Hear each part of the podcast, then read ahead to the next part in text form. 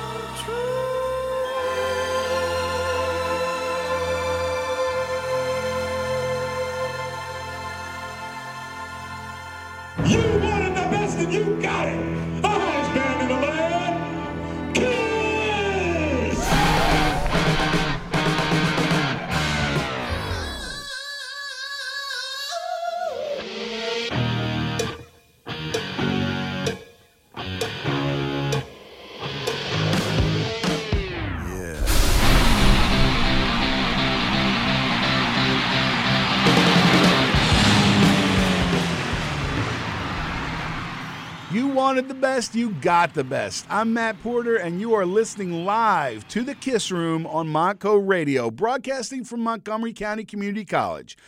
On today's show, I will have a Kiss Army Roundtable. Fans here in the studio talking about what it's like to be a Kiss fan, what it's like to be in the Kiss Army, and also asking the question if you could play one song for someone who said, What does Kiss sound like? What song would you play? I posted that on the Facebook page of the Kiss Room and got one response more than any other, and that was Deuce from Kiss Alive. Tatiana, Chris, Johan, Anthony, Mike, Mick, all posted that this song says, Let's go. So this is Deuce from Alive on the Kiss Room on Montco Radio where music and minds meet.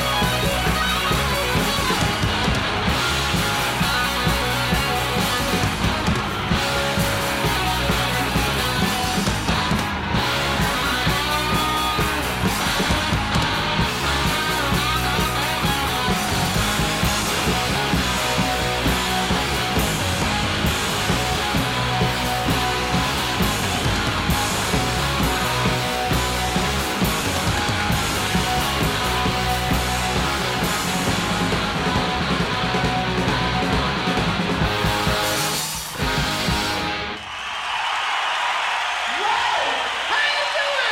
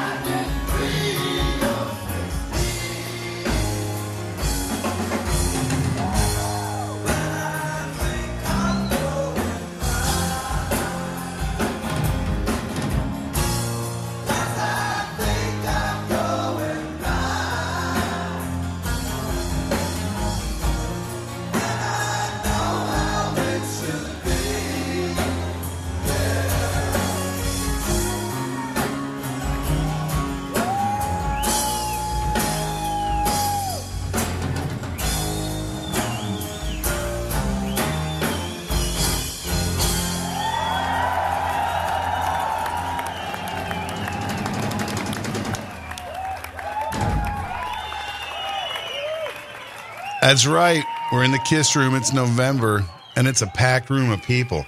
And that's right. You hear them all cheering because they know who's on the show. My co-host, Frank Hagen from Kiss Mask. He's back. Frank, how are you? Hey, how you doing? Happy Friday. You know, it'd be really good if I brought your mic up. Let me see uh, guest number. There you go. Hey, you go. Frank, how are you, pal? Hey, buddy. You know, sometimes, see, I'm bored up. Now, Sean the King is coming in here. He's going to board up for me, but I'm trying my best. Also with us again, you heard him last month, Chris, the Star Child Giordano. Now, the reason I say the Star Child, how many bands you sing? Oh, pause that. That's not DJ Andy, well, or Superfan Andy. We were going to have him coming up next. But hey, that's his music. It's ready. You know it. The Kiss Cruise, we'll talk about that. Chris, the Star Child. I have entered the kiss room. How you doing, kiss room? Whoa, yeah! hey, it's Chris G here. How you doing, people? And then we have on, for the first time here in the Kiss Room, my friend Bob Brodsky, who you might know as Bob Dr. Love Brodsky if you were back in the WTYL days of Bucks County Community College. Now, let me tell you, you don't remember but WTYL unless Paula, unless you're listening. But hey, Bob, how are you? I'm good. How are you? Fantastic. I'm going to come around to my mic. Now, one of the things I want to talk about, I got this great group assembled here. Here's kind of the point for the month. It's November, and we talk about the birth of the Kiss Army happening in November in Terre Haute, Indiana. You heard that last month with Bill Starkey. How cool was that when he called in? That was really cool. And and one of the things I really want to talk about, the fact is, now I'm just getting back from a week off. And now, because of course we only go once a month, so it's not that big a deal. But hey, I was in Disney World last week. A lot of you were down in Miami for the Kiss cruise. You were out there sailing around. I know it because I saw all your pictures. Lydia, thanks for putting up those things that said, Matt, we love the Kiss Room. You sent me the pictures. If you look at the blog page on thekissroom.com, you can see a picture of Lydia Blaze holding up a little sign that says, I love the Kiss Room. Lydia, we love you. So, anyway, what I want to talk about the idea that I was in Disney. And of course, I'm walking around with my Kiss shirt on. I'm representing. And this is the point Kiss fans are everywhere. And we're going to talk about how we kind of all met, how we got into this kind of thing. But here's the funny story. This brings this makes me think about it. I'm walking into Cinderella's castle. Okay, I have two young daughters. They're into these princesses. You meet the princesses. They're like rock stars. They're like, "Oh, look, hi, how are you?" but they they whisk them away when they're done. When you're done with the princess, they run out like you're meeting Kiss. You only get your 30 seconds, right? but this guy comes walking over. Oh man, Kiss! I love Kiss. Now he's in his Cinderella castle outfit, right? but hey, he goes, man, I have rock and roll over, and my friend found me a copy on vinyl because I had one when I was little, and then I broke it, but he got it for me on eBay. You would pass right by this guy, right? Right. But it's the Kiss shirt. Here was my favorite. We're checking into our hotel. Kid comes running up. Man, I love Kiss. He pulls out his lighter. It's a Kiss lighter. Wants to talk about Kiss. And this is my favorite. Okay, I wrote down her name because I want to. I want to even try and say it if I can here. I'm to try and find it. Of course, my phone's ringing. So anyway, we're in we're in the Waffle House. Okay, and you're saying to yourself, "What are you doing in the Waffle House?" Well, we drove back, and shout out to my wife because she's the one. She drove pretty much all the way because she can't stand to watch me drive. That's probably the main thing. Is that uh, she says I, you know, I can't stand to even watch you drive. But the uh, what happened is we're we're here at, in South Carolina at about one o'clock, two o'clock in the morning in the Waffle House, and we're sitting there, and of course, you know, I'm going to eat something. So Claire at the Waffle House, we say our compliments to the chef because, of course, it was good. I love that kind of stuff. She comes over. Oh, that's great, and I love your Kiss shirt. And and she now where we were, um, I wrote it down. Richland Hill, South Carolina. Okay, and now you're saying to yourself, or were we in Georgia? I don't even know where I was. It might have been Georgia, Richland, Richland Hill, Georgia. I wrote it down. But here's the funny thing. Now you would never think to talk about Kiss, right? She says, when I was 10 years old, my godmom knew Don Kirshner. They lived near each other. And she said, My goddaughter wants tickets to see Kiss. He says, I'll get them for you. She says, We went to the sound check before the show. They're not wearing their makeup. And she says, and they were ugly. They look better with the makeup. so the funny thing is, now you would never think. And then she wants to talk about Kiss. She saw them, blah, blah, blah. People are out there everywhere. You never know who they are. The funny thing when you think about it, when you watch like the early videos or like my favorite, you always watch that 1984 Animalized one. Everybody's got the shaggy hair, the mullets, the big hair, leopard skin. It's easy to point out, hey, you must be a fan because you got that jet black hair, fingernail polish. But now we're everywhere. It's the Kiss Army. What are your Lawyers favorite- and lawyers, doctors doctors? and- well, you hope it's not a lawyer because oh no, I'm kidding. But the you know you don't want to meet them. But the uh, you know where do you think like you find them everywhere? Oh, it's some of your favorite stories. Now Bob and I we go way back. Tell us about your lip sync contest. Well, back when we first met 25 years ago, that we went to the Bucks County Community College and they had a lip sync contest. So of course I signed up, and I'm not going to lip sync anything else but Kiss. So I did that, and afterwards, uh, I, that's when I met Matt. He's like, "I love all your Kiss stuff," and because I wore Kiss shirt, had Kiss buttons, he had a jacket with Kiss pins, and we just sat down in the in the cafeteria at the college and started talking all our Kiss stories. First time we saw Kiss, all, all kinds of stuff, and that was 25 years ago. Now we go to every show together. So that's the funny thing. Even back then, you found people like I know. I don't know if my friend Paul Adler, if he's listening, he had a vinyl satin, like one of those really cool animalized jackets. Oh, you know, oh, you sit I- down- I know which one you're talking think- about. And he Yeah, would come yeah, walking in at the time. He had real long hair. He's a rock dude. He was in a band at the time. I think they were Paul. If you're listening, the band was called Triflon. I remember. And then he went on to be in a band called Instinct. But he's got the jacket, and right away you go, hey. I could be friends with that guy. He's got a Kiss jacket. And that was back, you know, you figure it's the 80s. Mm, Kiss was still popular, but the makeup's off. Everybody's kind of doing their thing, and it was something different. But you still you could identify them. You can go, "Hey, I like that. I like that." Now here's something interesting, and this is taking us back in time a little bit. We're going to talk to superfan Andy in a little bit, but Frank, when you started Kiss Mask, and again, we're talking about the history of Kiss fans here.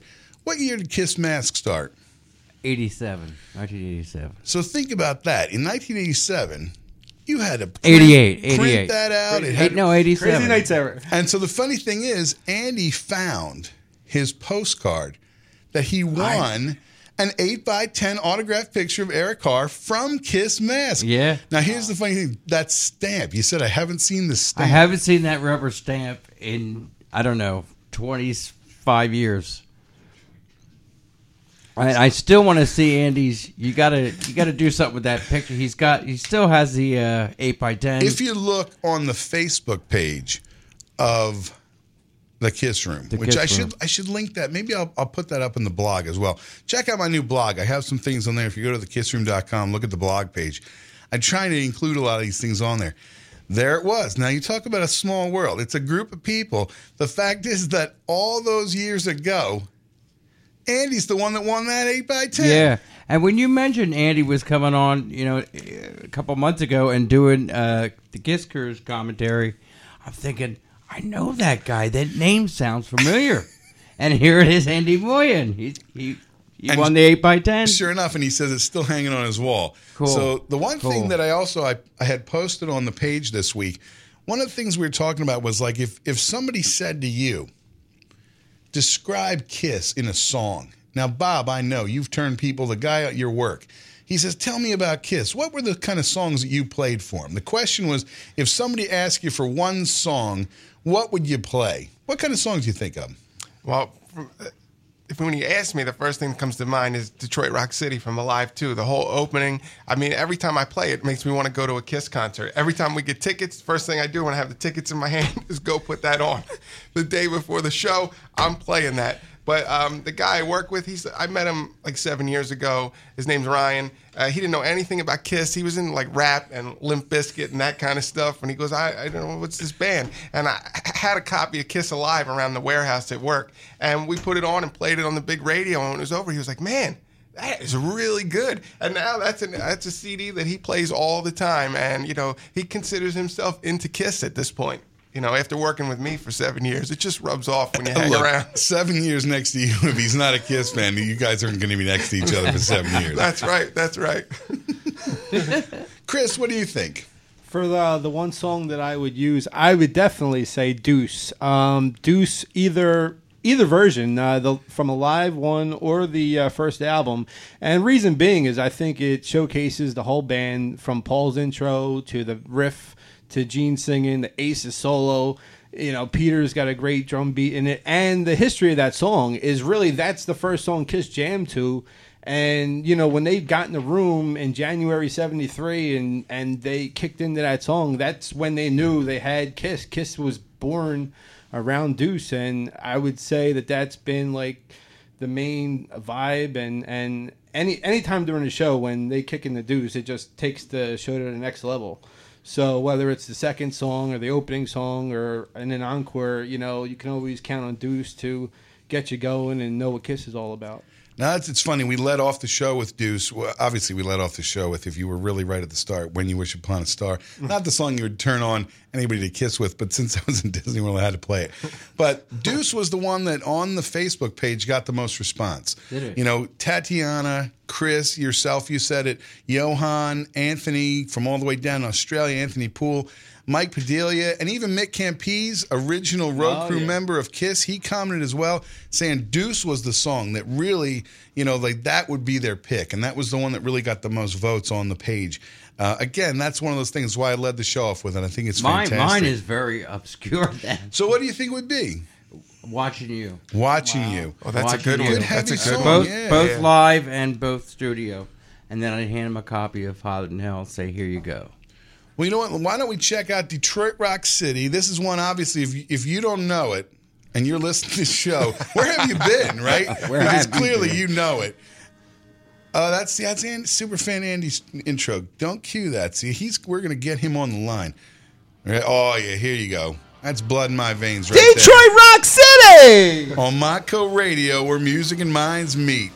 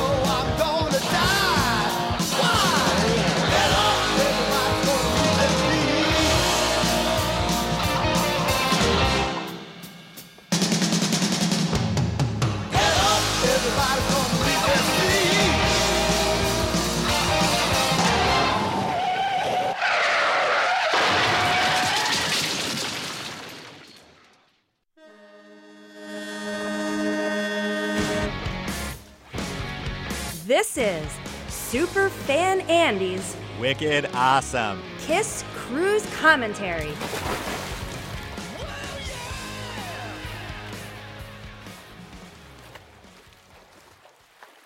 Okay. We're going to go live. It's about 3:30 here on Montco Radio and you heard that sound, the sound of the Kiss Cruise going live and on the phone calling you from Massachusetts. We should have super fan Andy calling in on the phone. Andy, are you there? Let's see. Is he there?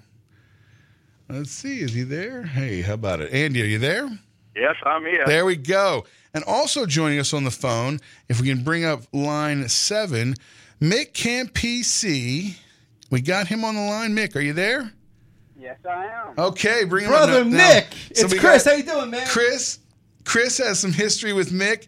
Mick, can you hear us on the uh, on the other guests on the line? Uh, no, I can't. Okay, I'm going to try and position it so you can. We'll try and we got it. We got it. We're firing on every cylinder here today. But what we're going to talk about in this segment right here, Superfan Andy, Kiss Cruise wrap up. Yep. So tell us, we want we want the good, the bad, and the wicked awesome.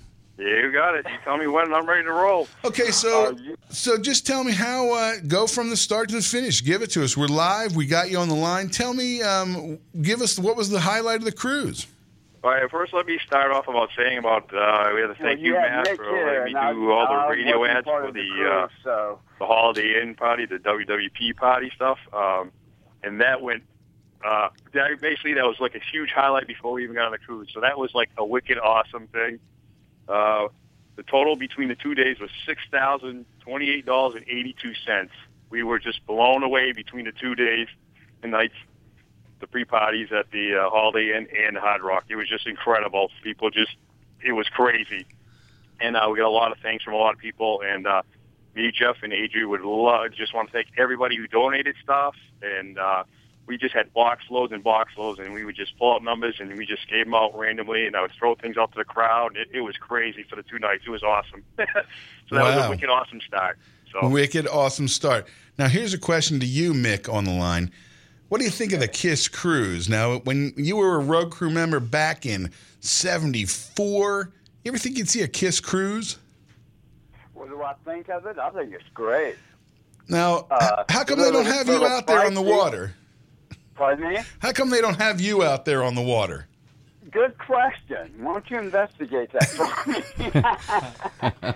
you know, uh, my point of view is in the very beginning, it was the four guys in the band plus Bill Aucoin, Sean Delaney, and it was four original road crew members that were handpicked by Bill Aucoin through different booking agencies and whatnot and we were all together in the room and we all discussed what we wanted to do.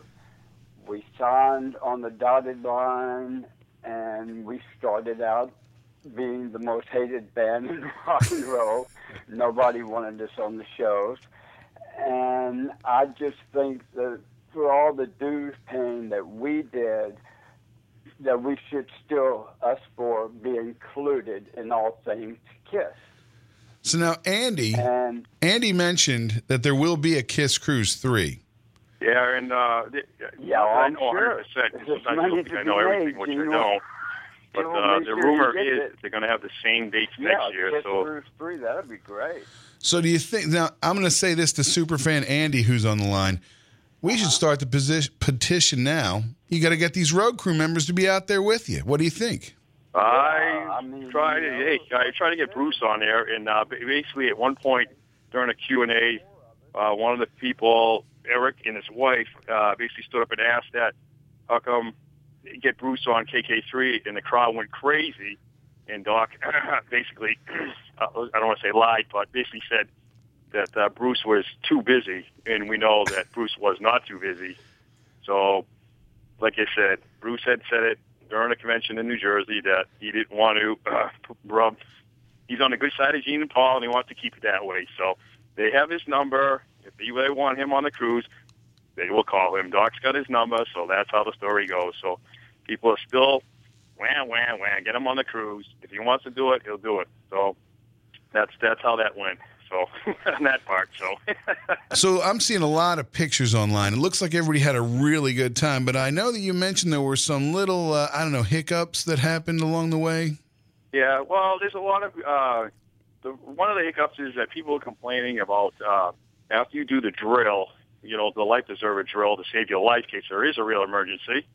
Is that it's a free for all. So basically, you're between the fourth and fifth floor. Once the thing is done, it's a free for all. So basically, you have to run up about six or seven flights of stairs or elevators, and people are going crazy. And a lot of people are complaining about this this year, but you got to realize is that this happened last year. This happens at all the Sixthman cruises. Basically, when the drill is done, you run up as fast as you can, and you get a spot. If you don't want to do it, then don't do it. You walk.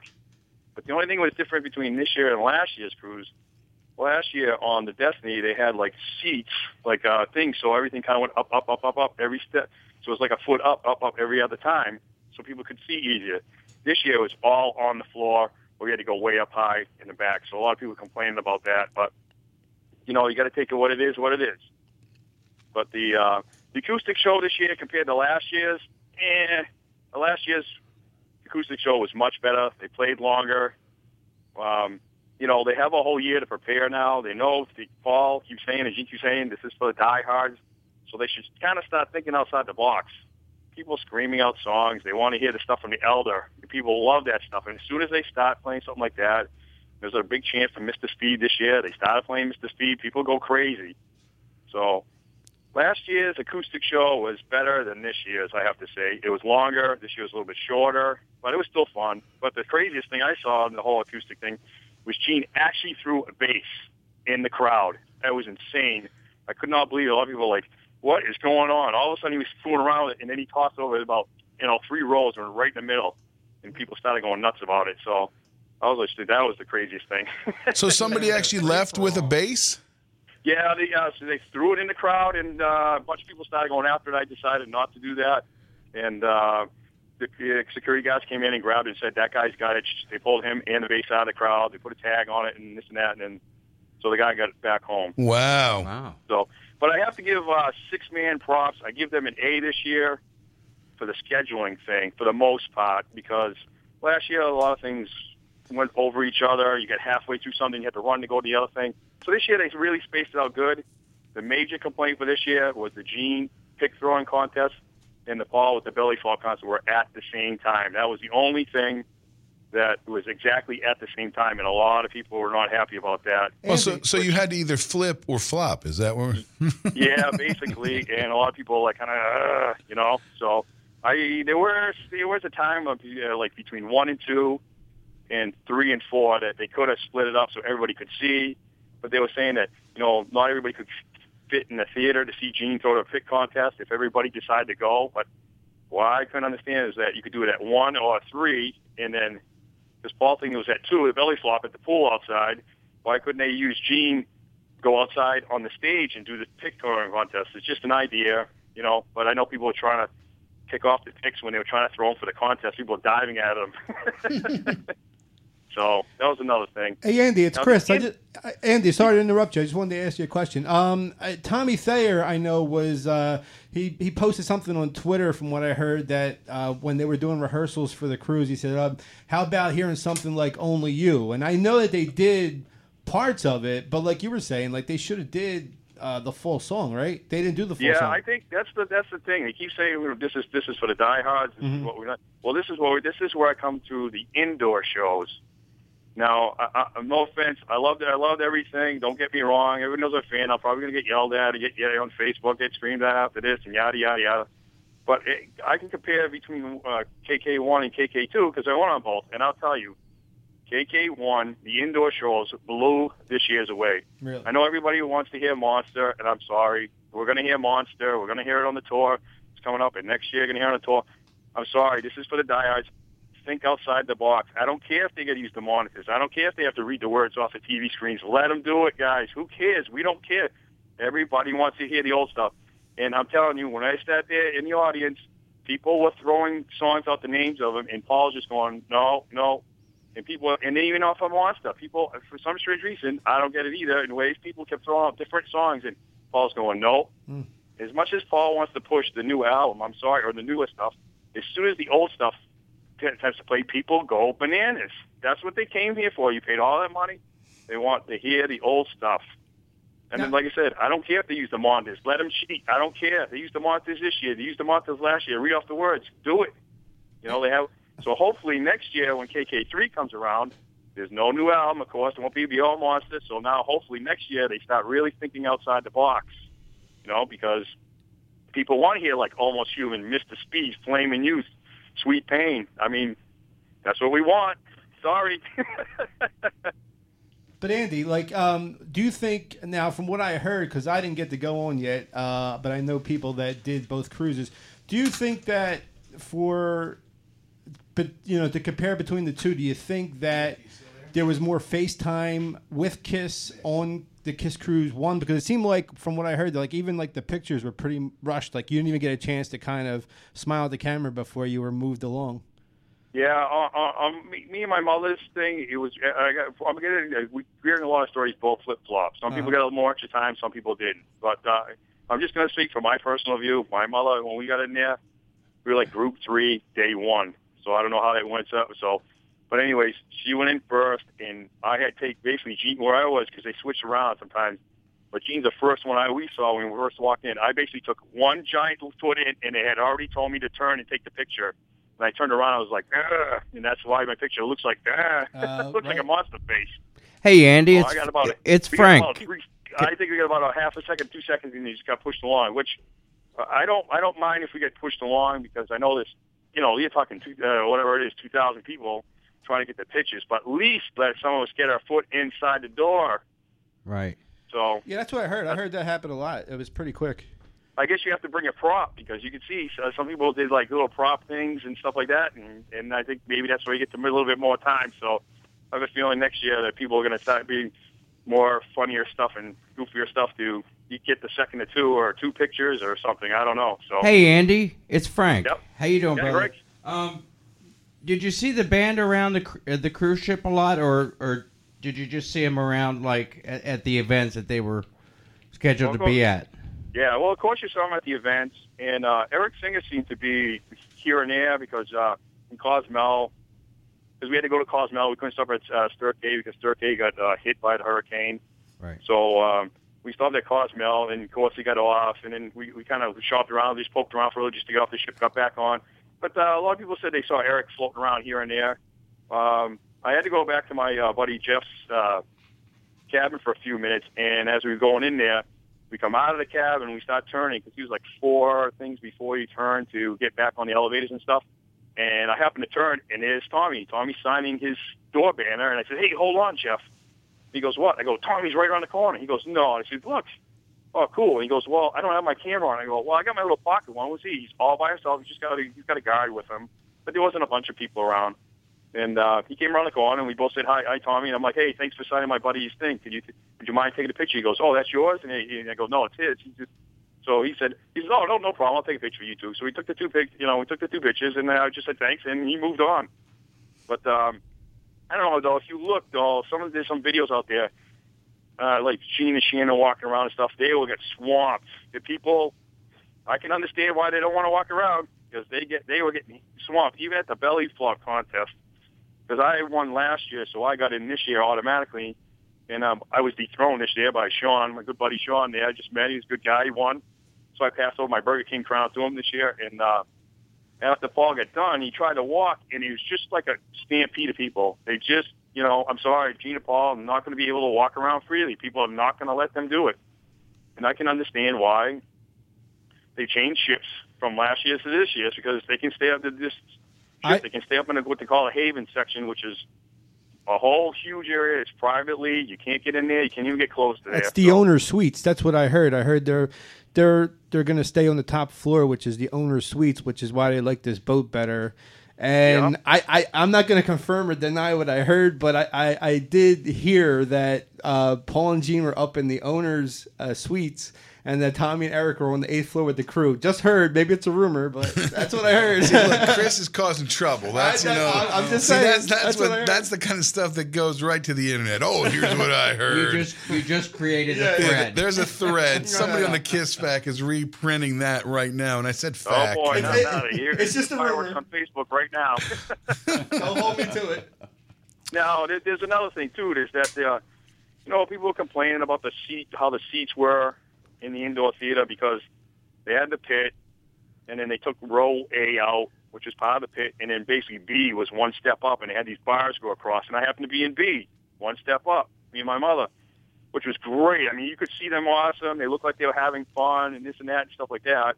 But uh, you know, the pit wasn't too bad, but there were still people complaining about you know, they didn't know they were seats. They were the first, like, I think the first five to six rows were taken out, so you actually had to stand. It was two people to one spot, basically. It's like one in front of the other, which is fine, because you could see. But there were other people that were sneaking in, going underneath the bars, trying to get in between us. They sneak in the pit, you know, this, that. And um, the other thing I noticed from last year's cruise to this year's cruise is that on my hand, I could count how many people weren't wearing Kiss shirts here or there. You know what I mean? I mean, it was just seemed like a big family. Now this year, the vibe was a lot different. And uh, I hate to say it, there's a lot of people I think that were on that cruise that weren't really, I would say, diehard Kiss fans. They were just there to just party. You know what was And, I missing? think part- you know what was missing from part of the Kiss Cruise One? I'm going to say it right now. You know what was missing from Kiss. Run to Kiss Cruise One to Kiss Cruise Two? Bob. Yeah. Bob was on the first one, didn't go on the second one. Bob and Felix went on the first one. You couldn't go, right? No, I couldn't go. My work schedule, I can't. I can't, I can't get those days off. I have to be at work the first five days of every month, and you're bumming me out, Andy. That saying they might have the cruise the same dates next year because I'll miss the third one as well, unless I find a new job. so if anybody's hiring out there, you know, Yeah, well, that's that's just the rumors we hear because Sixthman actually does a cruise November fifth through the tenth. I forgot it's a comedian. I think it's the comedians doing one. So I think so, or it's going to be the week after. That's just my kind of thing, you know. All right, so, you, Yeah. you're you're pretty well connected now. They all know you, super fan Andy. You know here on the Yeah, Kiss sure. Cruise. Well, so here's what I'm saying: you got to tell your people schedule it the week that Bob can so, go. so okay, I can go because so he really- doesn't miss it. I really enjoyed the first cruise, and I have to say that um, when I got my photo with the band, the only reason I got more than a second with the band on the first cruise was because Paul Stanley recognized me from other uh, meet and greets, and he stopped me, asked me how I was doing, was everything okay, and good to see you, and all that. He was really nice to me on that cruise. So, you know, I guess if you get recognized, you can get a couple of extra seconds with the band as well. That's great. Yeah, and the and the the Q the Q- Q and A this year was a lot different too because uh, KK one you actually went up on the stage where they did the acoustic thing and you actually Yeah. kind of like stood ne- stood near them. yeah, that was awesome. which which which uh, I didn't even know about. My partner Jeff for doing all the Wounded Warrior stuff actually hid it from me that we were actually going to present, you know, Kiss this banner check for the total amount, and Jeff actually didn't tell me because he know how I am. I'd be like, oh yeah yeah yeah. So he finally told me, and then we and then I he's like, hey, you tell Adri. So I told Adri, and then. So basically, what they did is they gathered all the people who had the questions, and we had to go to one of those theaters, and then we hung around, and then all of a sudden they tell us, oh, you're not going on stage with Kiss. They're going to be, uh, far. You guys are going to the gazebo, and you guys are going to look up at them. They're going to be at that, that top bar. So we were like, oh, okay. So it wasn't as close this year as it was last year. But uh, we have to thank, uh, like, I, we have to thank uh, Andy Levine, the, the you know Sixthman's thing, to let us be able to present Gene and Paul, and, you know, with the banner check thing. We were we were blown away, and I heard Gene was like, "Wow!" and I heard he even had tears in his eyes. So if anybody's got pictures, we want to see. That's we're still awesome. looking for like some videos of him wiping his eyes with tears after we told him what the amount was. So, so that was cool though, but it was still neat. But uh, I have to give Sixthman props. I mean, Kiss fans can be the greatest fans in the world, and as you know it, guys, we can be the worst fans in the world too because we want, want, want. That's true. Well, you know, we want the best. We were going to get the best, right? And that's the way we always look at it. So now here, Yeah. I want to say for sure, thank you, Andy, for calling in every month and giving us these updates. The cruise updates, your Kiss Cruise commentary has been fantastic. People love it.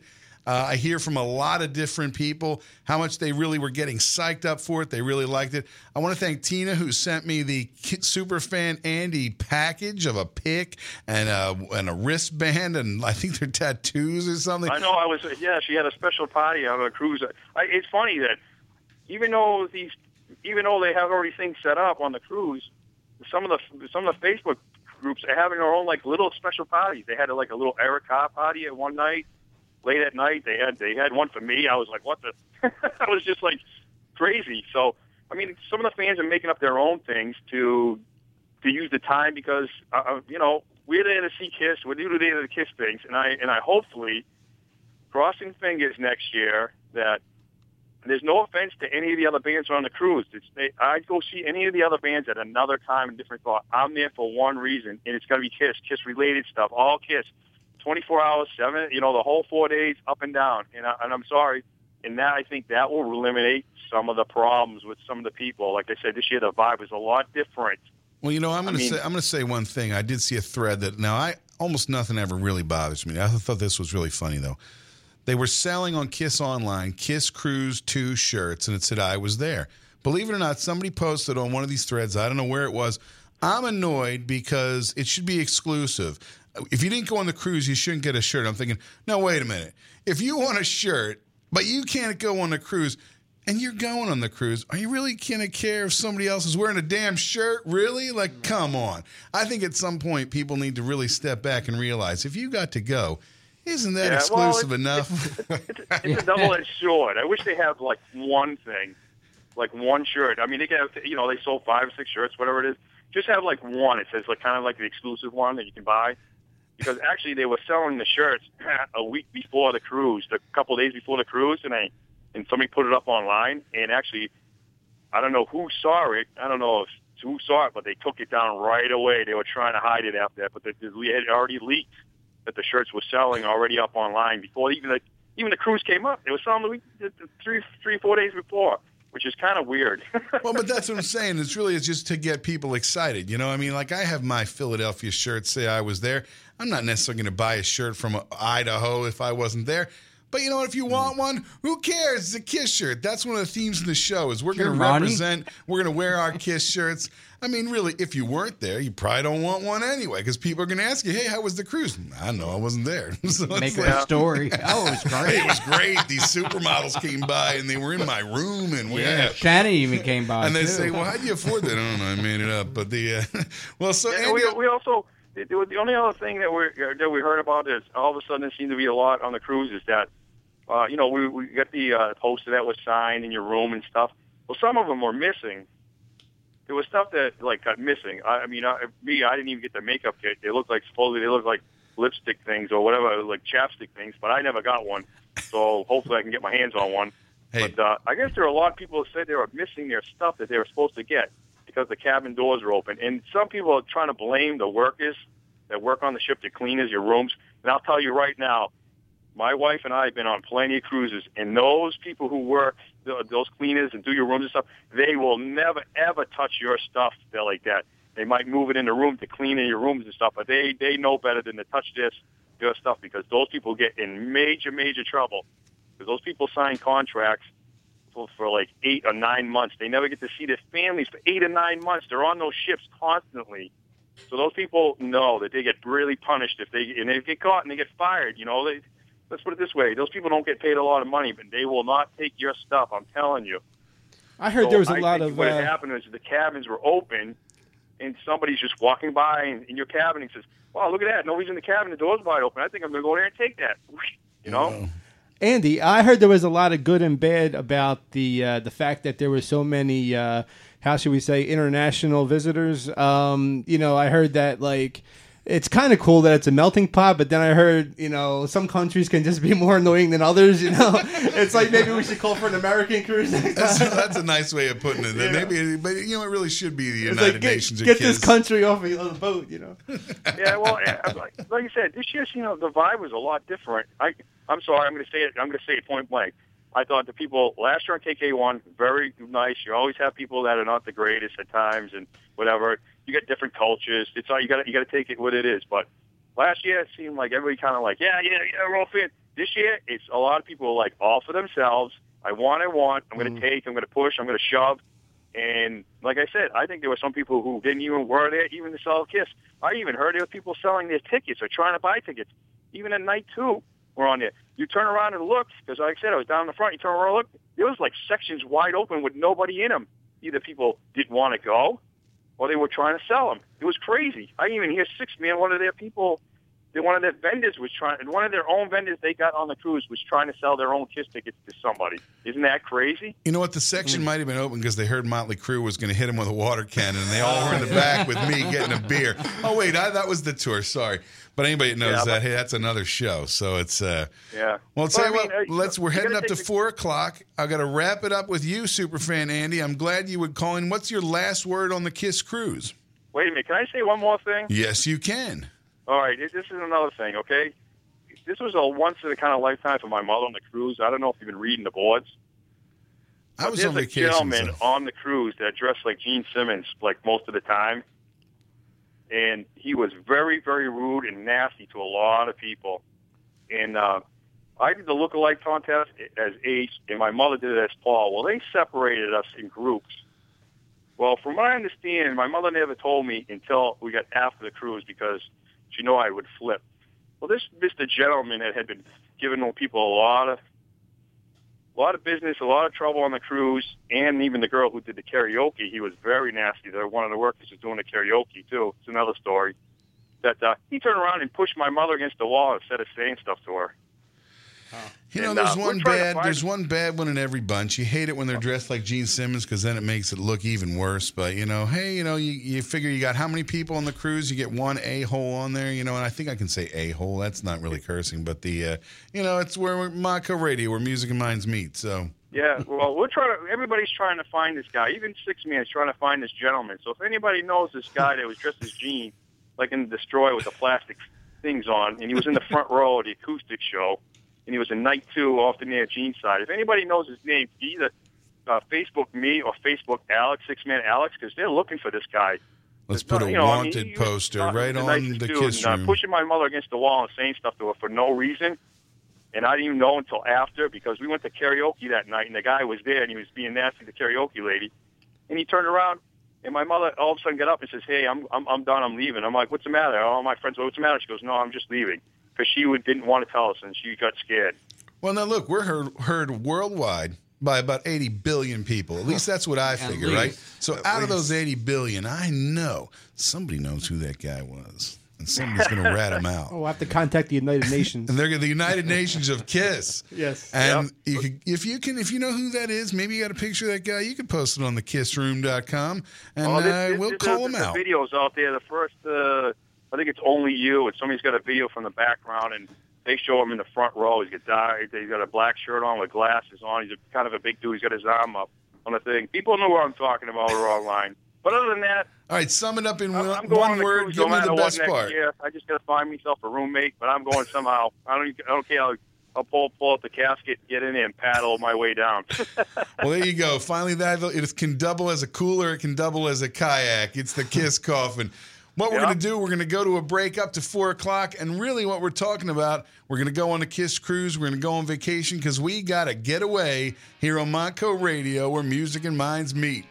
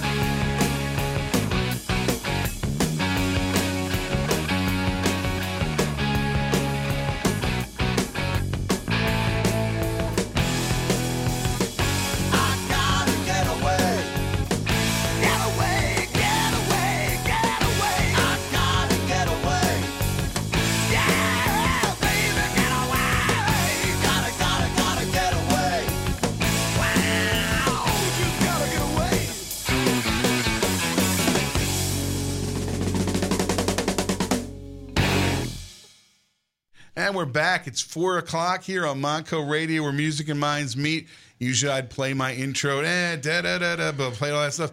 But on the line right now is Mick Campise, original road crew member of Kiss. Mick, welcome to the Kiss Room. Hello, Matt. How are you? See, now this is good because we got you actually patched in on line seven. Line three, we had some kind of problem with. Now, can you hear? I got Bob Brodsky, Frank Hagen, Chris Giordano in the room with us. Can you hear Hey, him now? Chris. Brother Mick, how you doing? Okay, how are you? I'm great, man. Good to hear from you. Same here, same here. Drop me a line. Definitely. Well, we'll catch up. we'll catch up now in front of like say- all the Kiss army. If you want to have a personal There conversation, this isn't the time to do it because Yeah, we yeah. got 80 billion listeners. Right. So Yeah, well, who's from the Kiss Army there? Because I was the original member in Terre Haute that day, and I've never received my card. 35 years later, I'm still waiting. Well, you know, that's that's an interesting story when you think about it. Now, you were there in the beginning when we talk about Kiss Army, and this this uh, show really representing the Kiss Army. Now, last month we had Bill Starkey himself on the line with us.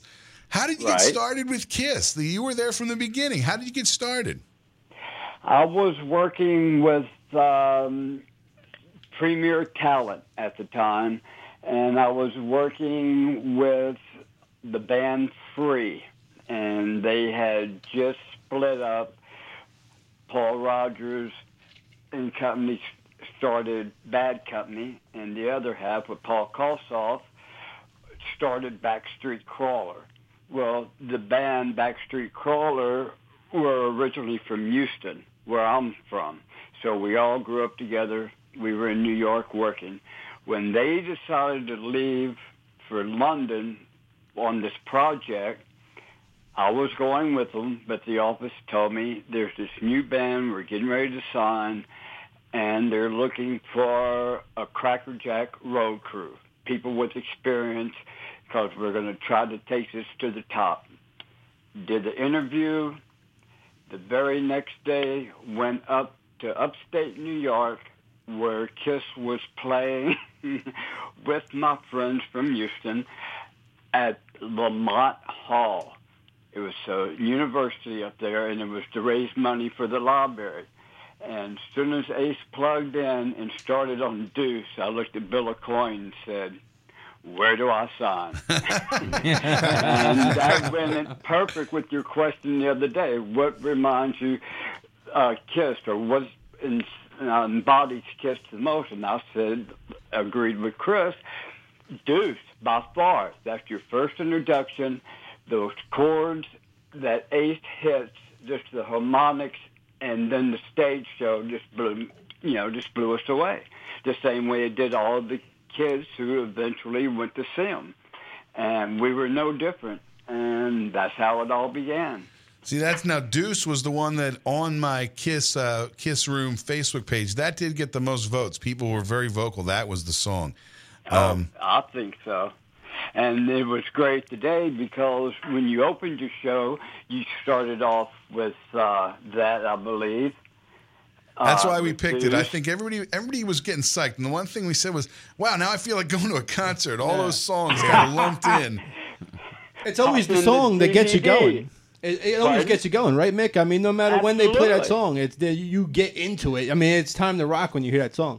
Exactly.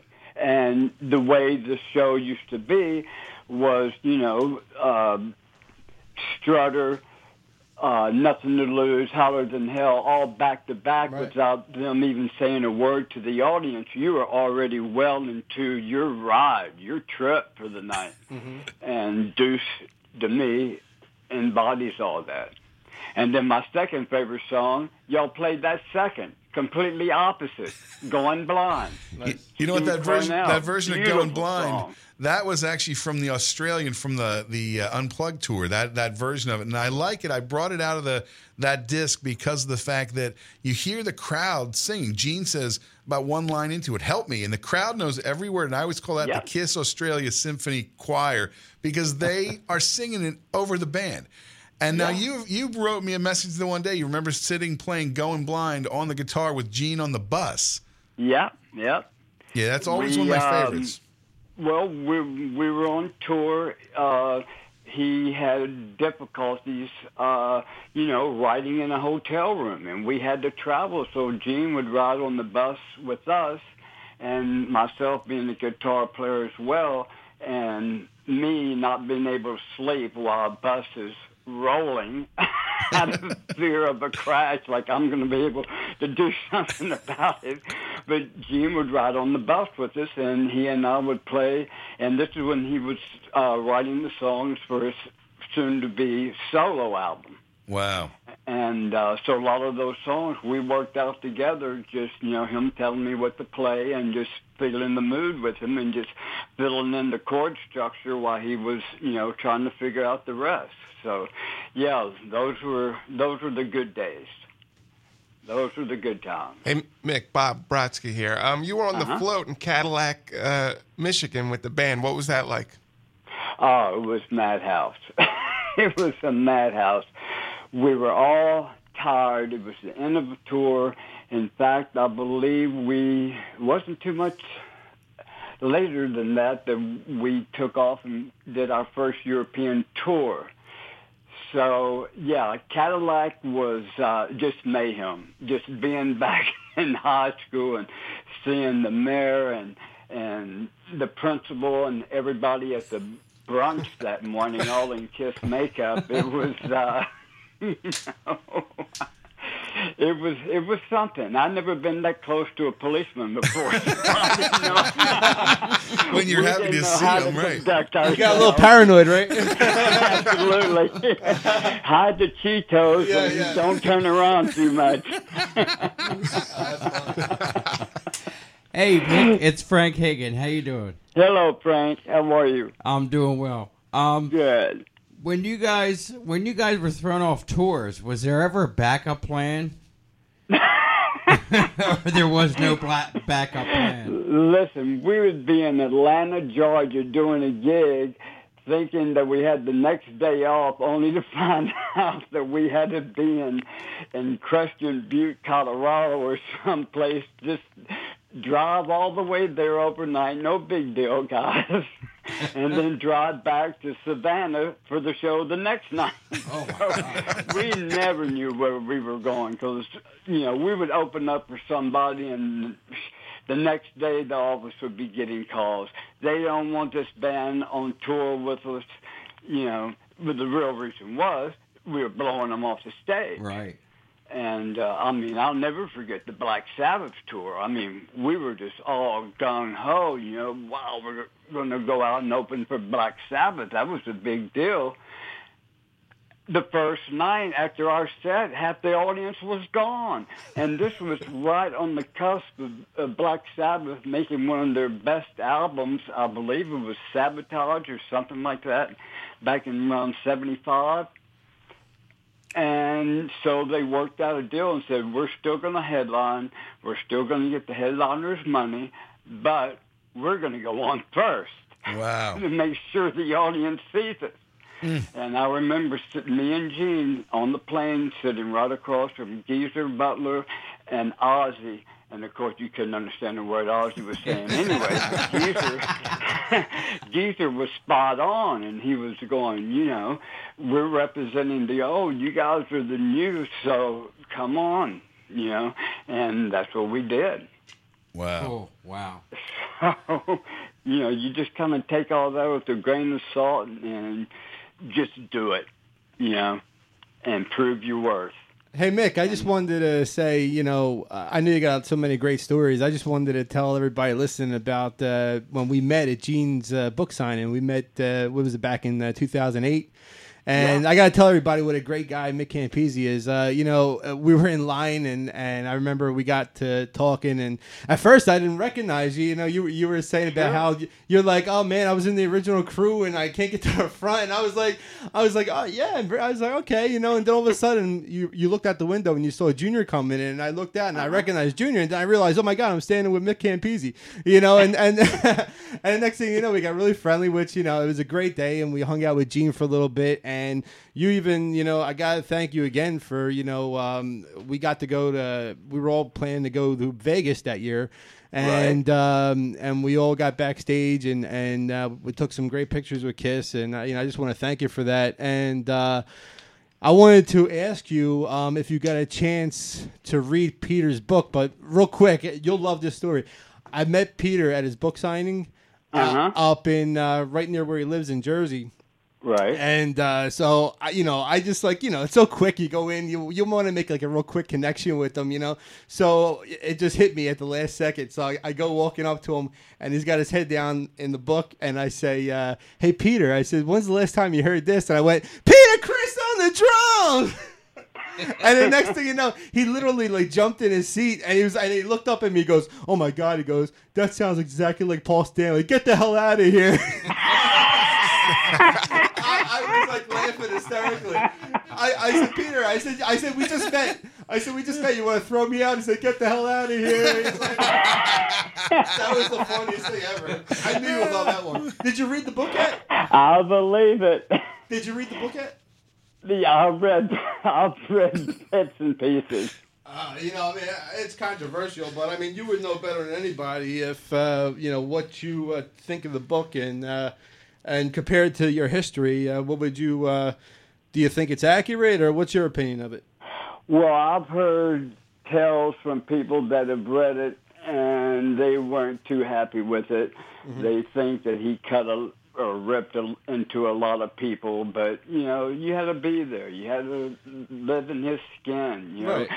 Peter is a very insecure person, and um, and Gene and Paul, as much as I love them, um, they you know they put the hammer down on him a lot, and he reacted the way he did, which was his good old Italian temper. You know, you never knew what night you were going to have to separate Gene and Peter. Gene would be, you know, spitting this gobs of gook out of his mouth at Peter or anybody who was in sight of him, and Peter would throw drumsticks at him. Mm-hmm. In fact, after that Cadillac gig, I had to separate them backstage. They were, Peter was ready to kill Gene right then and there Really? over the timing. Gene said Peter was dragging on the time. Peter said, Gene, you're crazy. You're making all kinds of mistakes while you're out there mugging. So, you know, who's to say what? It's, it's just the way it was. Yeah, it, you know, it, it's reading- hard. It's hard to relate as some, you know, because like we're reading as fans, and you know, we, we we have this fantasy of like, you know, everything was great, and these guys should just work it all out, you know. But it's like, you know, for the regular guy who's reading it, and like, you know, you read Peter complain like on the farewell tour, like, oh, I'm only making forty thousand per show, and and Ace is making fifty, and blah blah blah. Well, you know, it's like, well, what were you making in the clubs, man? You know, just you should be happy that you're back with the band, make it work. Yeah. you know. Yeah, absolutely. I agree.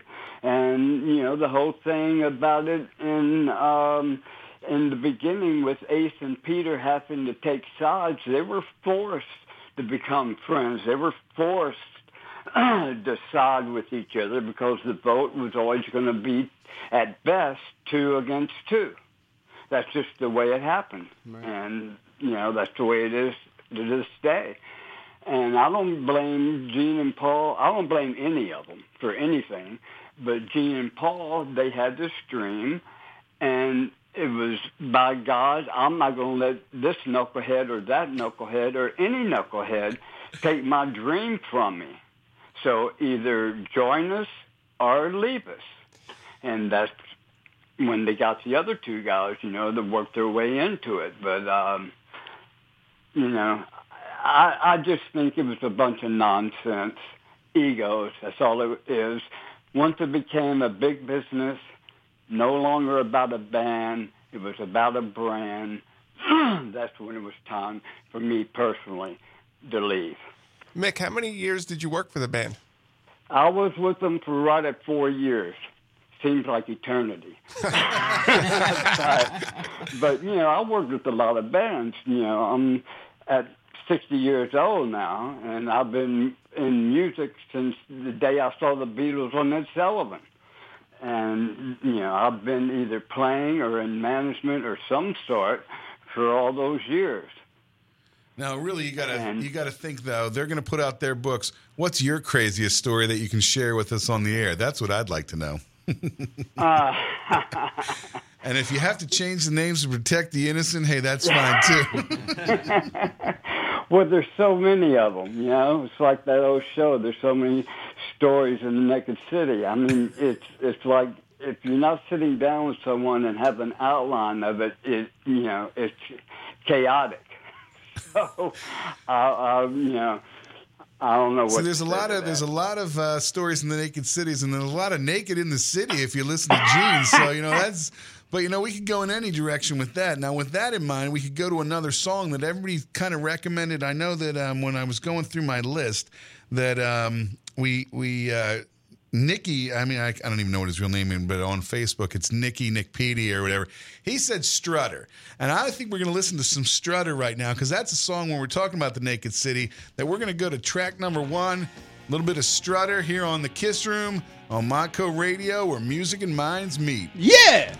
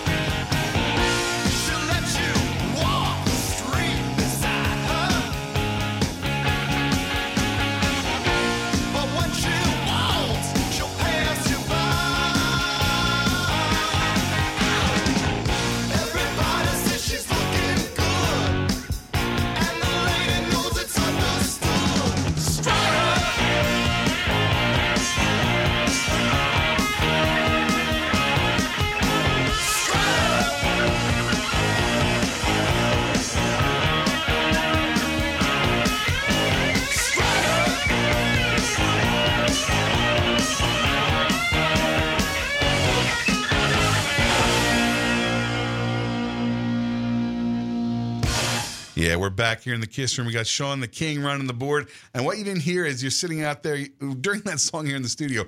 Chris the Star Child sings along, and I'll tell you, it is awesome. We got a whole show in here. Give us just a little bit for the listeners of what that might sound like if you're doing Strutter. Well, I know a thing or two about her. I know she'll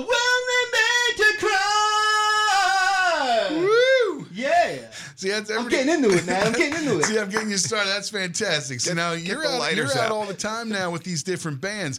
I said it last month, but everybody listening, if you're in the area when you see one of these bands with Chris, you got to go, right? You got because we're getting the show here live in the studio. Go see Chris. We're back on the phone with Mick. Mick, are you still there? Yes, sir. And we're in the studio with Frank Hagan from Kiss Mask and my Kiss buddy Bob Brodsky. Now we asked you for a good story. I gave you a couple minutes, three minutes and thirty seconds, however long that song is. and uh, I'm thinking, okay, I know you can come up with one that doesn't incriminate anybody, or what, yeah, what do you it- think? it's just a fun story. you know, nothing that the lawyers aren't going to be knocking on my door about. Um, in fact, I think was on Facebook. I was skimming through, and there was a picture about, uh, I think, Kiss in the '70s or, or something like that. Uh, any rate, and it was a picture of the band getting ready to do Deuce because their back is facing the audience, the band's facing Peter, and this was at the Florida Jam um, that was held on July 4th weekend of 1975, I believe. there was a pop festival. We went down there, and what they said was that the local talent was going to perform until noon, and that featured a female security force to protect the stars. And we were set to go on stage between 1 and 2 p.m. Well, obviously, Kiss stuck out like a sore thumb because the other bands on the bill were ZZ Top, Marshall Tucker Band, Charlie Daniels, all country swing or whatever they call it, and us. so we flew to New York. We flew from New York to Tampa that morning, did the show, and returned straight back to New York. That day, we decided, okay, we're off the road. Let's go check out CBGB's. So we all got together, went to CBGB's. Of course, Ace stole the party. Ace was floating around like a little butterball, just trying to see who he can find for the evening. And um, any rate, he uh, brought this girl back, and we were just sitting around talking, and one thing led to another.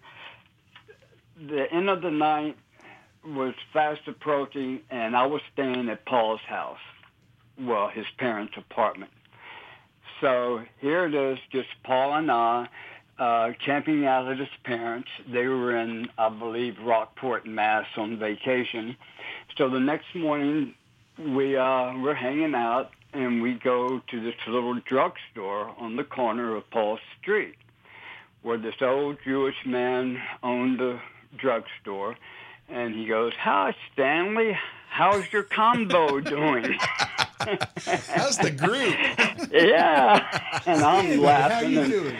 And Paul, Paul's talking to him, and of course they had their magazine rack, and they had Circus magazine, Cream magazine, all the big magazines of the period.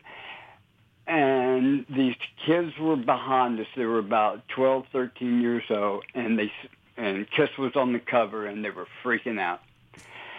Paul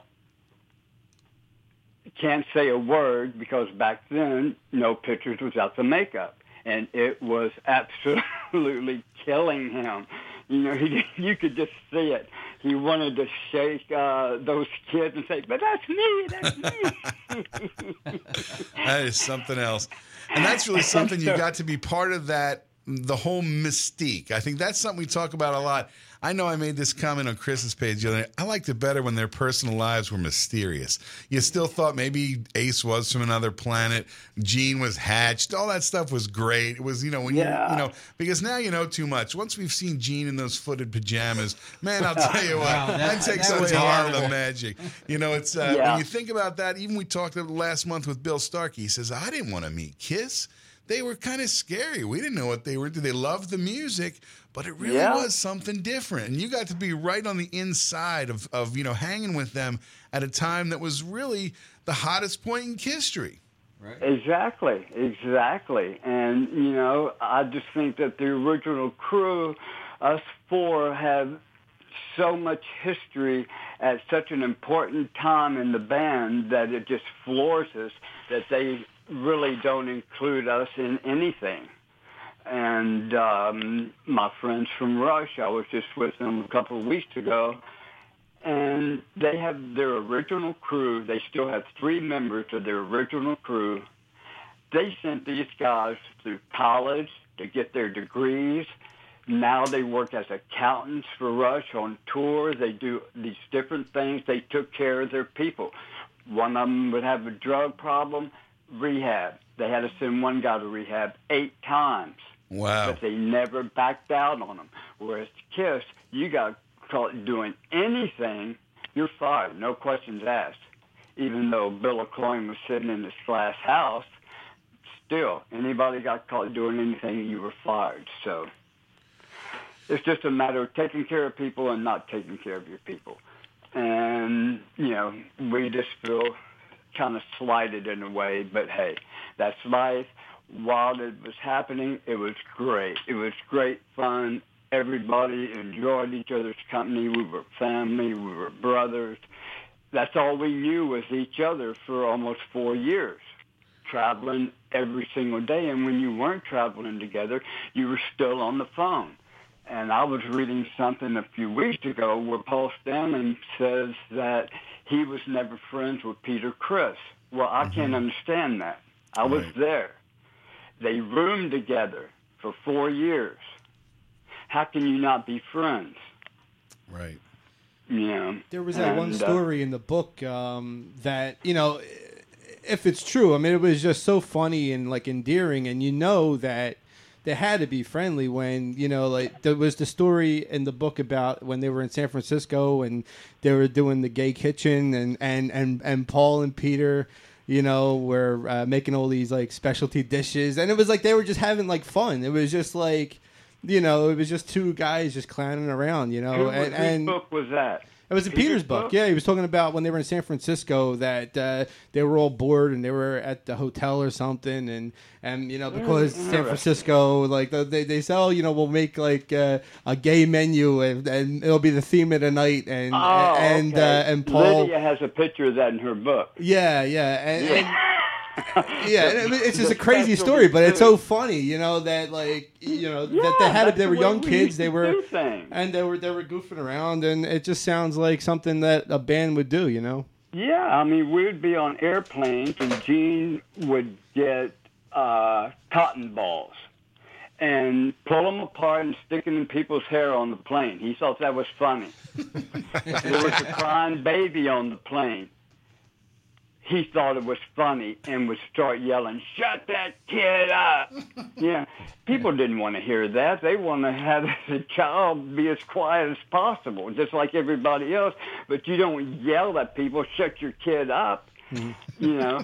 But that was just youth, and that's all it was. And Gene is a very, very funny person. He really is. And um, so, anyway, yeah, you know, everybody was friends. Everybody was getting along great. Uh, everything that we had set out to do was was happening. It was a lot of hard work, but still. And once the live, you know, exploded, and the office went straight from band to brand. Like I said, all it was all business after that. All the fun had been taken away, and it became a job that you didn't want to go to. Wow. That's how bad you know it it could get. But you just suck it up and and go about your business and just say tomorrow's another day. And that's what we did, and we were all, like I said, became very close. And then what happened after that is big business. Hey Mick, you know when Uh-huh. when this is Frank eh, when Kiss st- really started to explode. Uh, you think that uh, Paul and Gene took a blind eye to Ace and Peter's addiction issues as long as they were making they were on top Well- and making all kinds of money? See that uh, Because now you hear them talk about you know oh back in the day and you know how terrible it was. And, No, no. It was it was all fun the whole entire way until success became an issue. And to me, I think that was the office. They all got swept up in in the success, and the main factor for the office was to make money. Right. And that's you know the root of all evil. They say. I like to have some so I can find out, but uh, wouldn't we all? Right. We know what we're Right. headed into our 4:30 break. Mick, I want to thank you for taking time with us in the Kiss Room. Certainly, anytime you're around on our one of our live shows, we'd love to have you call in and be part of our discussions. Uh, you're Very welcome back here anytime. Um, what we're going to do is we're going to go into a break now. We're going to go to another song here that uh, was picked by Frank Porter, who uh, suggested "She" was one of those songs that if he had to turn somebody on to Kiss, he would say "She." So, Mick, thanks for sharing your early Kiss Road Crew stories with us. We're going to go to this break. It's 4.30. We'll be back in a minute on the Kiss Room, where music on Montco Radio, where music and minds meet. Ciao, Mick.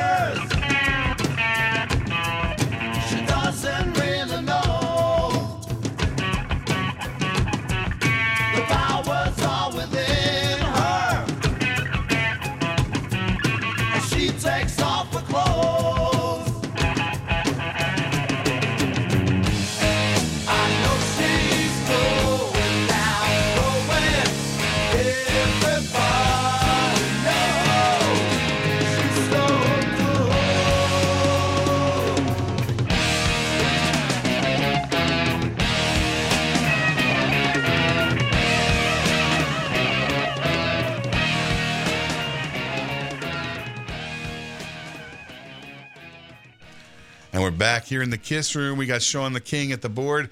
We got Frank Hagen. We got Bob Brodsky. And Mick, you're still on the phone. You said you had a good story about She. What's that? Well, I got a little trivia question for uh, all Kiss fans, you included. um, you just played She. The last break where Ace goes into his lead was also the same lead that he used on the long version of um, the first single, I guess, Acrobat. Then they changed it to the love theme from Kiss or whatever. Anyway, that lead guitar riff was used in two hit songs before Ace lifted that riff and put it in She. Does anyone know what the two songs were? I have no idea. now, man. somebody No, no. somebody out there is screaming at their computer. They know the answer. Uh, Somebody's posting it on a on a f- Facebook page, or somebody knows it, but I think nobody here in the room knows No, it. I- So, I'm trying to Mick, you have to tell us. Okay, listen to the Doors album with five to one. The lead guitar break is the exact same break that Ace uses, except he fuzzed it out. Wow. 20 years later, another band copied it from Ace, probably not even knowing that Ace had lifted it from the Doors. Pearl Jam on Alive, the exact same riff, note for note. Listen to both songs and then listen to She. Wow, that is something. Now, if you had to pick out of all your songs, like what do you think is your favorite song, Mick? Favorite Kiss song? Yeah, favorite Kiss song. Deuce. Deuce. So we played Deuce. Going Blind. Going Blind. So we played them right at the start of the show. That was pretty fantastic. Yeah, that's so. what I said. You know, you started the show with the bang. My two favorite Kiss songs: the rocker, the one they'll be known for, Deuce, and Going Blind. Steve Coronel and Gene Simmons, one of the most beautiful songs written. Fantastic. So I leave you all in peace. Rock and roll.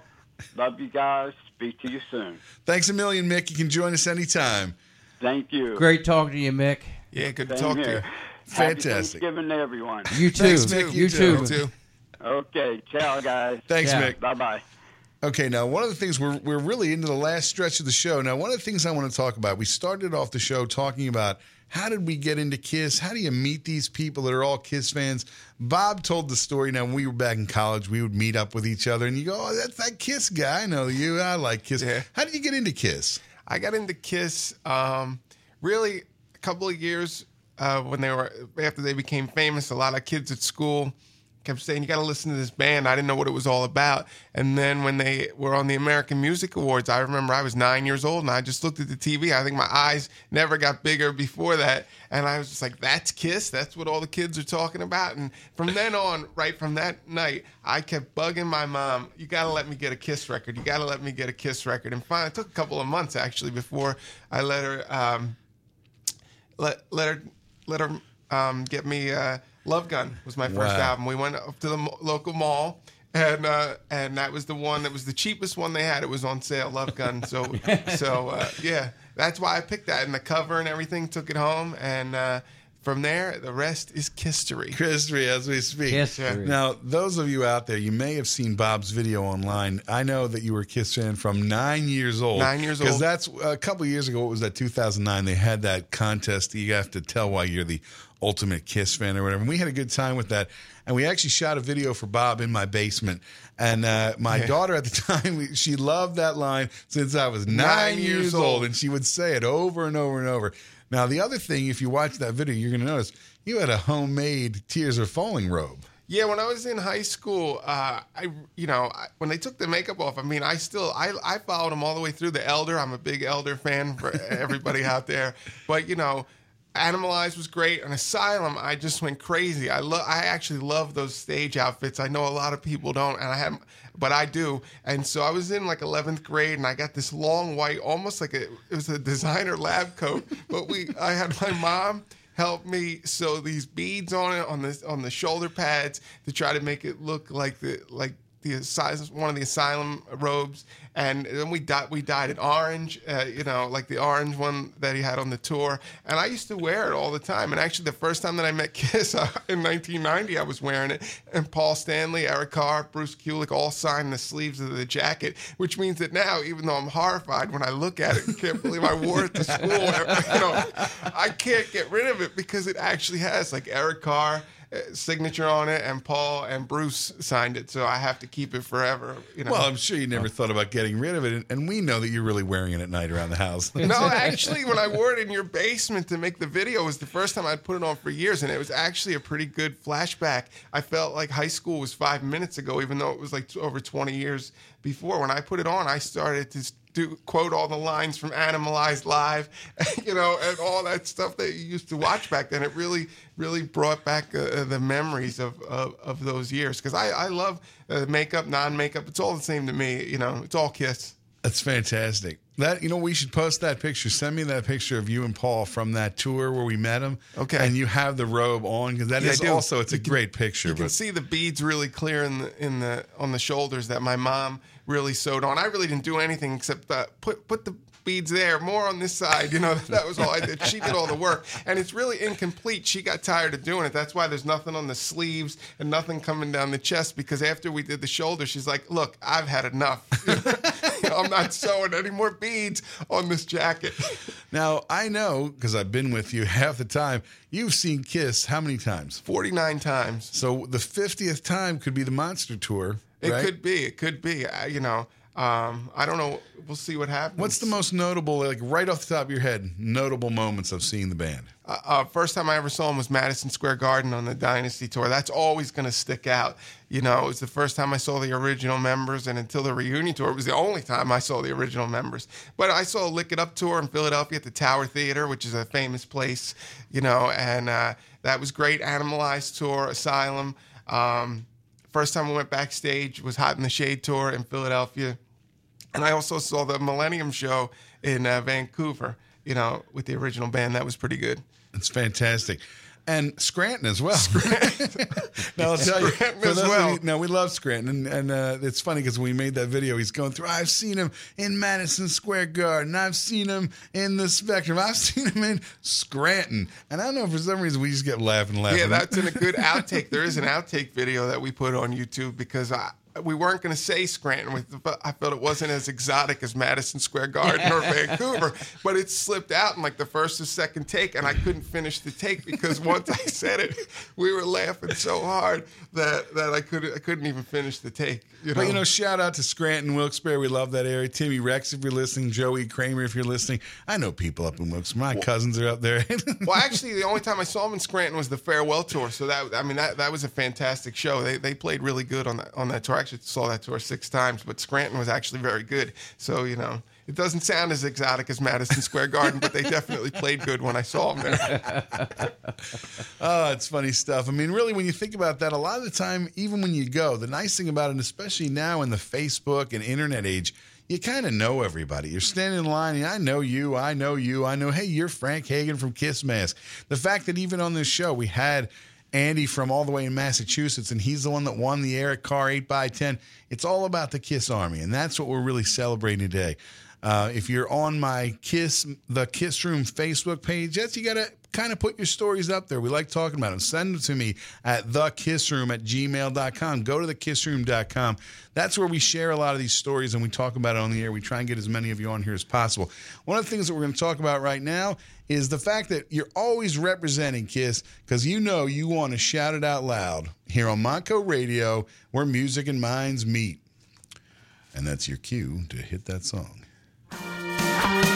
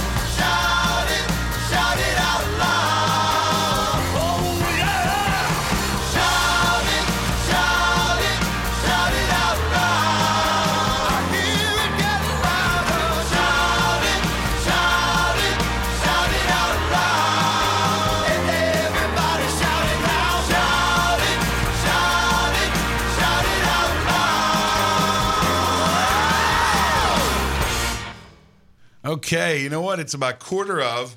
We're wrapping up here. I want to share kind of one funny story. I have my friend Bob here. We've been friends for a long time. I'm going to tell this. We never told this story really kind of anybody but ourselves. But year 2000, January, we go to the guitar show up in uh, Manhattan. up in Manhattan. It's the Roseland Ballroom. Tell them what happened. Well, I decided this time. This was like this maybe the second time I got to meet Paul Stanley. So instead of bringing like a nice point and shoot camera, you know, and make it simple, I bring the camera with the big lens. I'm gonna be all fancy. Here, when we get up there and we're next, flash doesn't go off. Can't get the lens to focus right. Um, yeah, so we took one shot. Flash doesn't go off. Matt is sweating at this point. Uh, try it again. Flash doesn't go off. I'm sweating. Paul's like, you know, he's tired of posing for pictures with me. But he, I was like, "Well, I- I'm sorry, Paul, whatever. He's like, hey, just go over there, fix your camera, come back. We'll do the picture. Fiddling around with it, dying in front of my hero because we can't get the camera to work. I should have just brought a simple, you know, instant camera instead of this big fancy photographer's camera that I never used. And then we finally do the third shot. Of course, after I get the pictures developed, um, it's all out of focus. We were in such a hurry. It was unbelievable. But it was a great experience. And I really believe that's why Paul remembers me now every time that he sees me. It's like, those are the guys with the, with the bad camera. Well, yeah, well, that, that could be. He can remember that. You know, we did get a, a decent picture. It's Yeah. blurry, but it took Yeah. me years to not feel very bad about that. Well, yeah, because you also took the picture in 2009 where Paul had the makeup on, which is probably the best picture I'll ever get Which with is a great anybody from. Kiss. Yeah, yeah, yeah. Frank, Kiss Mask News. Anything going on? We got about four minutes left. Oh, Kiss Mask. Well, you got to go on Kiss Mask uh, webzine.blogspot.com to find out all your news. You know, and that's that's really one of the things that we're talking about. The Kiss Army, we're celebrating things that are like, you know, how do people connect? Those early fanzines. The fanzines that happen now. This is essentially a fanzine, or my friends, the podcast. I mean, obviously, it's a you know fanzine for your ears. Or you got Kissopolis, you got Cassius doing Creatures in it. Check out the Decibel Geeks. Check out the History Science Theater. Go on the links page of thekissroom.com. You're going to find a lot of those things on there. It's how we're all connected. Kiss Mask, you've got all the news coming out, and it's something where everybody has been joining together, and we're all still Kiss fans. In my mind, my thought for this show was you don't even know who the Kiss fan standing next to you is. Wear your shirt, wear your hat, be proud of being a Kiss fan. And I think one of the things we're heading into Thanksgiving, everybody's thanking everybody, this and that and the other. You're thankful you got some turkey, whatever. I eat a lot of turkey. but when it comes down to it, Kiss Army needs to stick together. Whether you got into it in the first album, whether you got into it and you're a Sonic boomer, yeah, Lon, I put that right in there for you. Everybody needs to join together. Everybody should celebrate Kiss. Okay, maybe you don't like the new stuff. You only like the original stuff. Maybe I saw a quote the other day. The kid said, I hated the reunion tour because Revenge was my band. That was my version of Kiss. And you kind of go, well, hey, then maybe that's not such a good comment. But hey, you know what? the really? It, that's what I'm going to kind of leave us on here. We're going to go into a, the last couple songs we're going to play. We only have a couple minutes left, and I want you to stay tuned for the Radcast. If you're listening live, Radcast comes on right after me here in in uh, Montco Radio, and you can stay tuned all night for the Heavy Metal Power Hour. So just stay on the link. It's right on the KissRoom.com. Uh, we were asking what were the songs that would really turn on people to Kiss.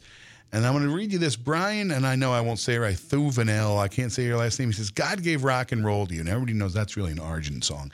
But he says, this song showcases Paul and Gene trading off on vocals, which is the signature Kiss sound. It also features guitar riffs reminiscent of Shout It Out Loud, as well as heavy riffs reminiscent of, of hard rocking Kiss. Then there's the showcase of the brilliant harmonizing. This is just a strange hodgepodge of everything that is Kiss. May not be the best Kiss song, but it is it is a display of all things Kiss. And I think as we wrap it up, I'm going to thank you guys for being here.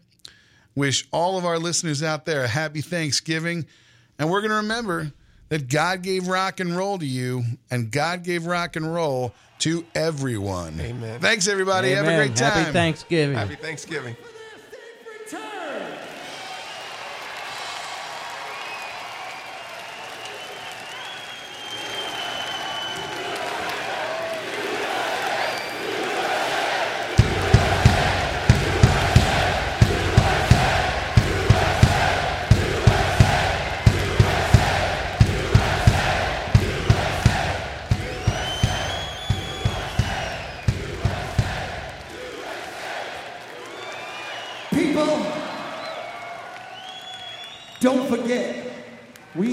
given a gift.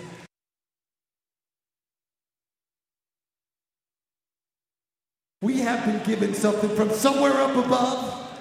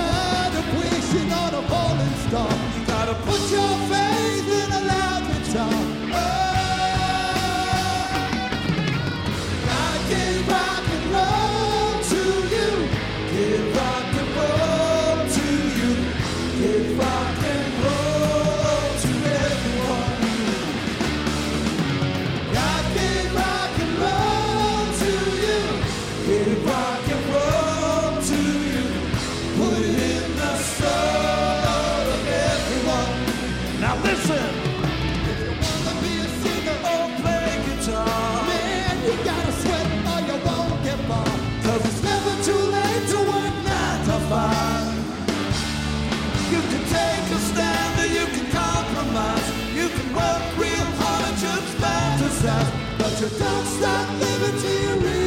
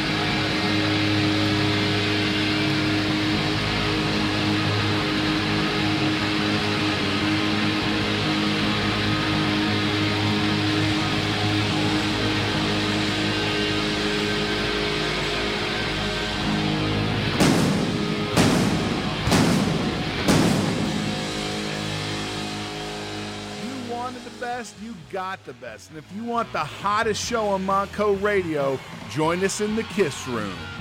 The Kiss Room is a monthly radio broadcast celebrating the hottest band in the world. Kiss! It's your place for all things Kiss and some.